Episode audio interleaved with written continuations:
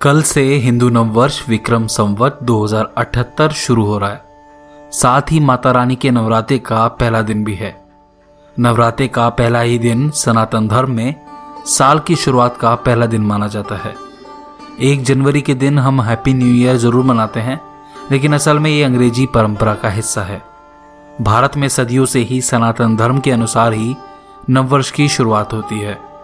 सनातन धर्म के अनुसार अंग्रेज़ी कैलेंडर की कोई फिक्स डेट पर हिंदू नववर्ष नहीं होता। अगर आपको जानना है कि हिंदू नववर्ष हर साल कब आता है तो आप ऐसे जान सकते हैं कि हर साल के पहले नवरात्रे का पहला दिन हिंदू नववर्ष का ही पहला दिन होता है। माता के नवराते हैं तो लीजिए माँ का यह पॉपुलर भक्ति गीत सुनिए।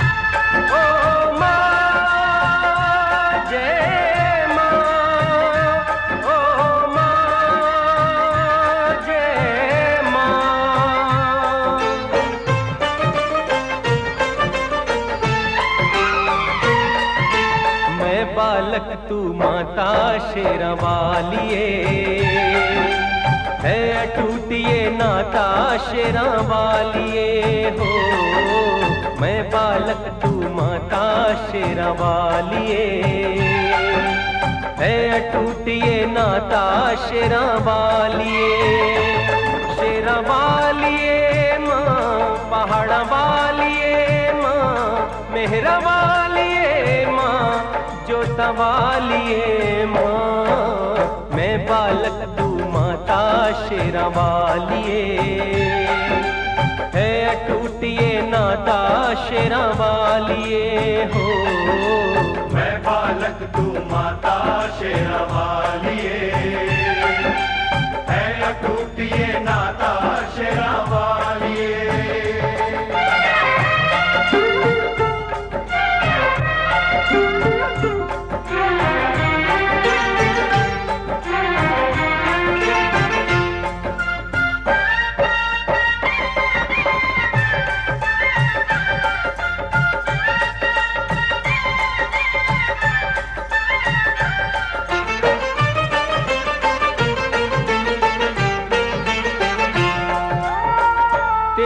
तेरी ममता मिली है मुझको, तेरा प्यार मिला है। तेरे आंचल की छाया में मन का फूल खिला है।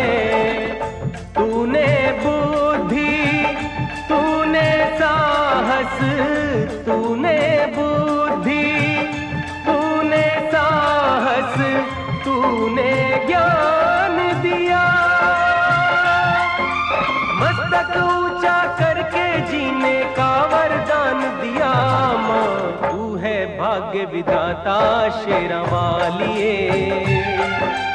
मैं बालक, तू माता, शेरा वालिए।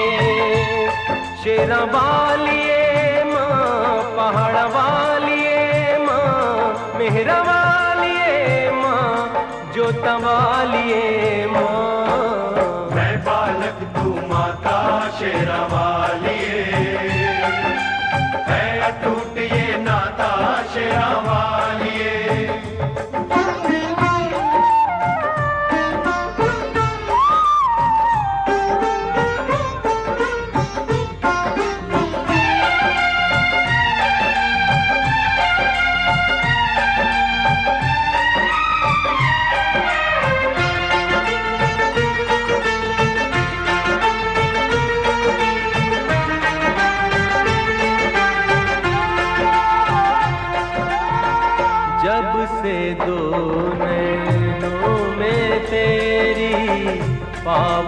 ज्योत समाई। मंदिर मंदिर, तेरी मूरत देने लगी दिखाई। ऊँचे पर्वत पर मैंने भी, ऊँचे पर्वत पर मैंने भी डाल दिया है।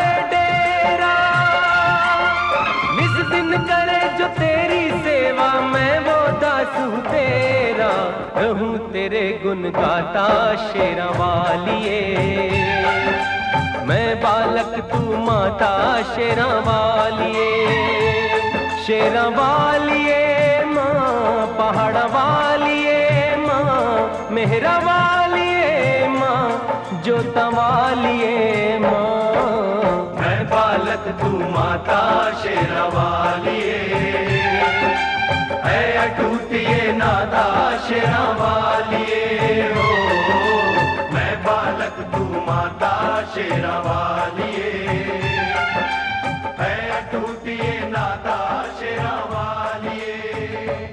अब आपको बताते हैं माता के एक ऐसे भक्त के बारे में, जिस पर माता की ऐसी कृपा रही कि जहाँ उसने जूस की दुकान से अपना व्यावसायिक जीवन की शुरुआत की, वहीं आज उस व्यक्ति की कंपनी भारत की सबसे बड़ी म्यूज़िक कंपनी है। इस कंपनी का म्यूज़िक इंडस्ट्री में 60 प्रतिशत तक का हिस्सा है। 24 देशों में कंपनी म्यूज़िक को एक्सपोर्ट करती है तो वहीं भारत में ढाई हज़ार डीलर्स के साथ कंपनी म्यूज़िक डिस्ट्रीब्यूशन का काम करती है। हम बात कर रहे हैं गुलशन कुमार की और उनकी कंपनी टी सीरीज़ की।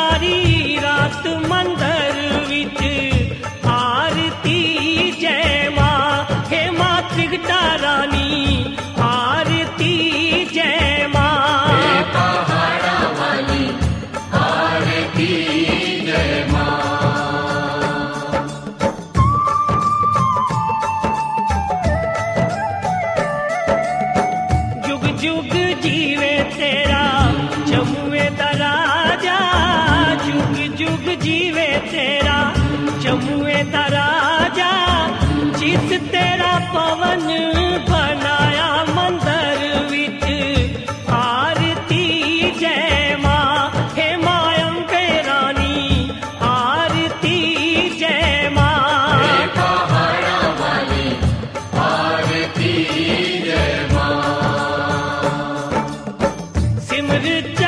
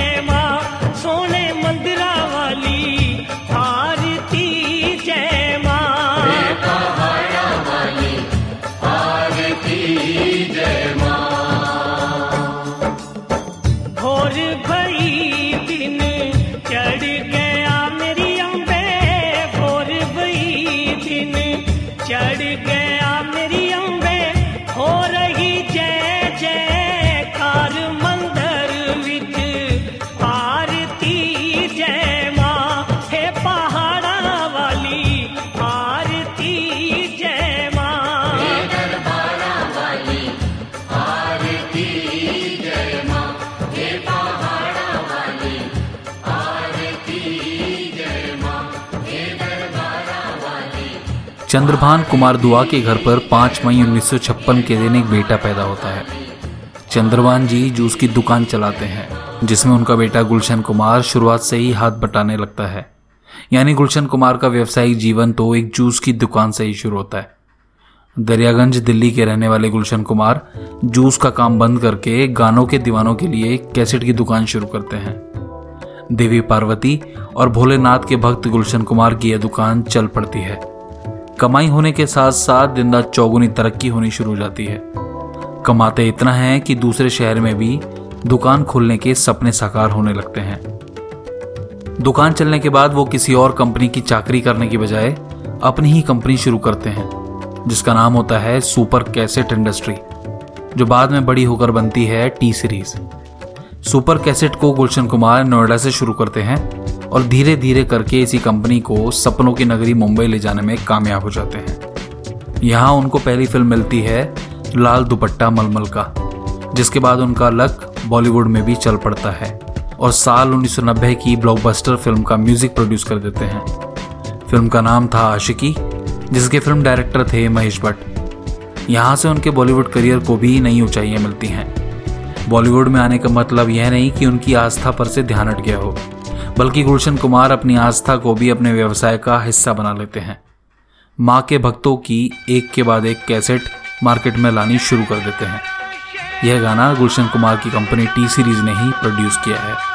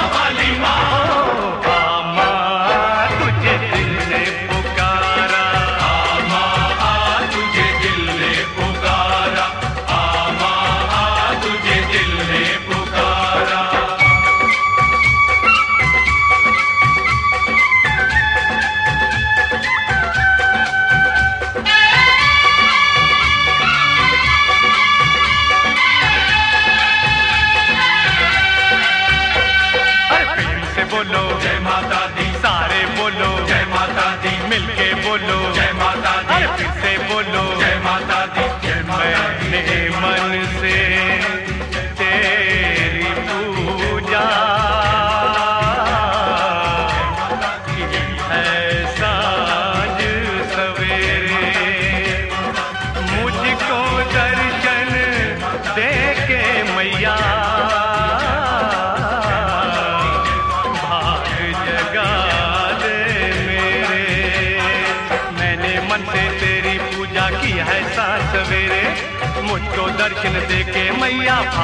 जाते मेरे। मुझको दर्शन दे के मैया हाँ।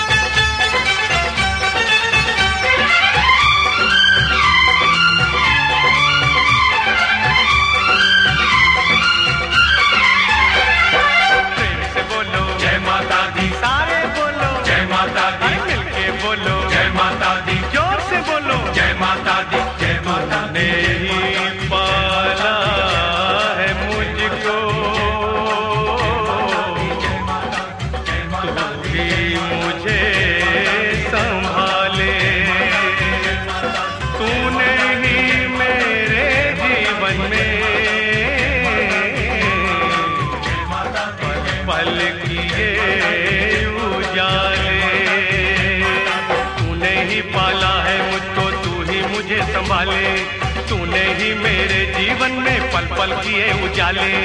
तूने ही मेरे जीवन में पल पल किए उजाले। हो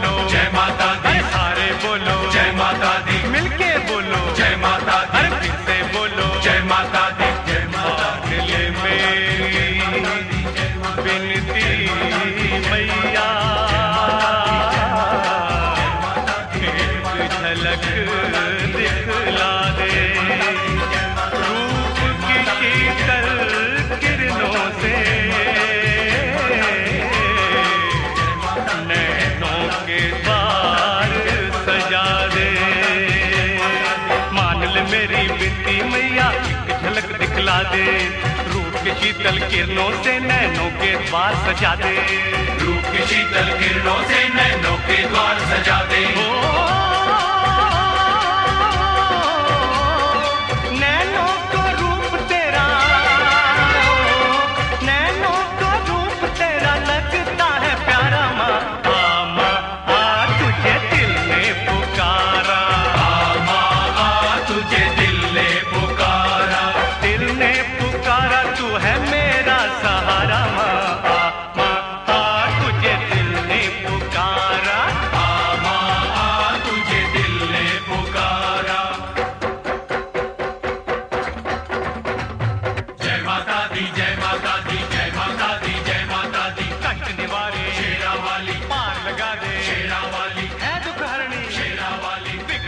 माँ वैष्णो देवी के भक्त होने के साथ साथ गुलशन कुमार शिव भक्त भी थे। महाराष्ट्र के अंधेरी में मौजूद जितेश्वर महादेव मंदिर में वे अक्सर जाया करते थे। हर दिन की तरह पूजा करने निकले थे, लेकिन उनके साथ बॉडीगार्ड नहीं था। बॉडीगार्ड की तबीयत उस दिन खराब थी, लेकिन गुलशन कुमार को क्या पता था कि वो दिन उनका आखिरी दिन होगा। जैसे ही मंदिर से गुलशन कुमार निकले तो उन्हें दो शूटर्स ने एक के बाद एक सोलह गोलियाँ मार दी। और वहीं उनकी तुरंत मौत हो गई।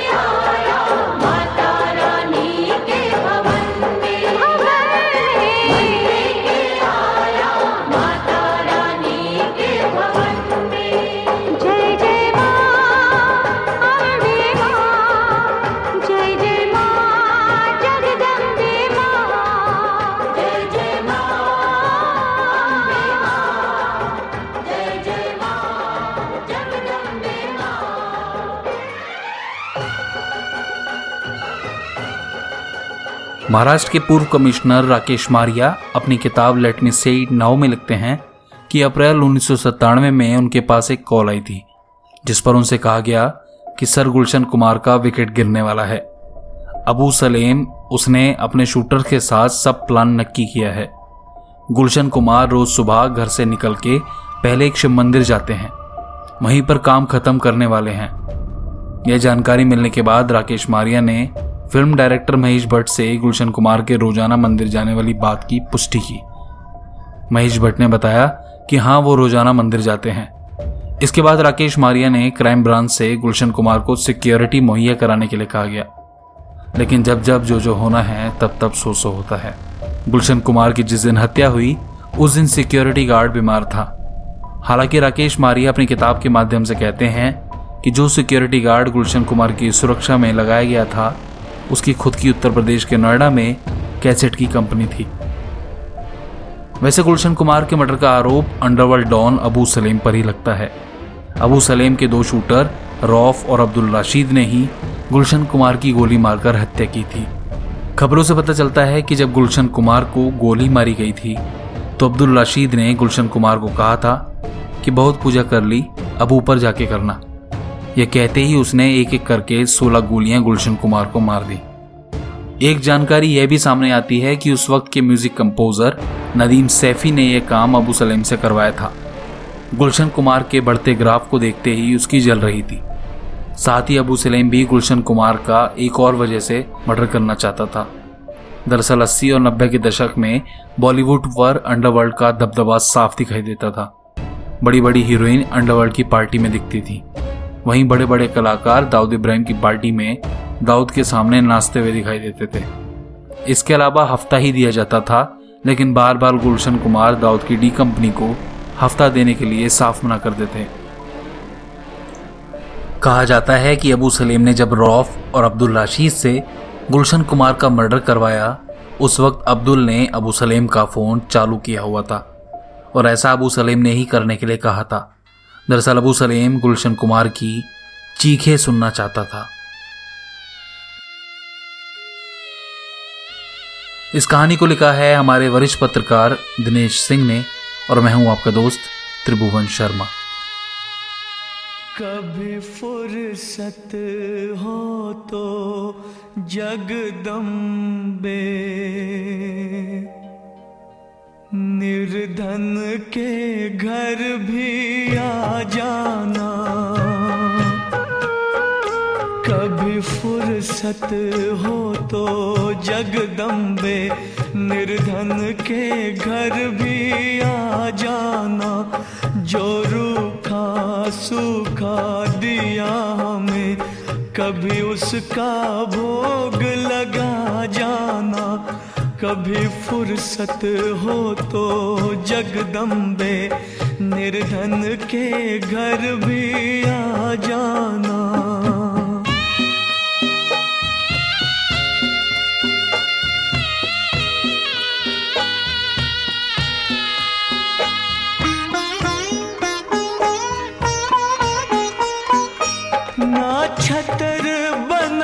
सका सोने का, ना चुनरी घर मेरे तारो जड़ी। ना पेड़े बर्फ़ी में वाह माँ, बस श्रद्धा है नैन बिछाए खड़ी। इस श्रद्धा की रख लो लाज है माँ, इस अर्जी को ना ठुकरा जाना। जो रूखा सूखा दिया हमें, कभी उसका भोग लगा जाना।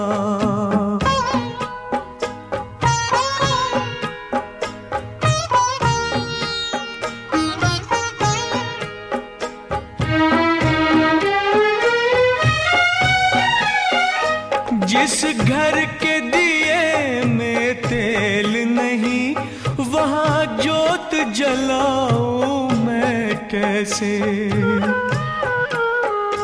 मेरा खुद ही बिछोना धरती पर, तेरी चौकी सजाऊं मैं कैसे?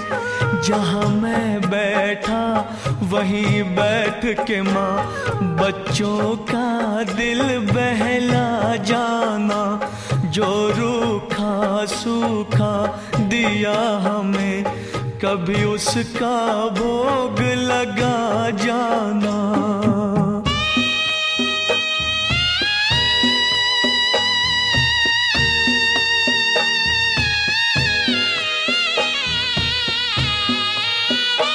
तू भाग्य बनाने वाली है माँ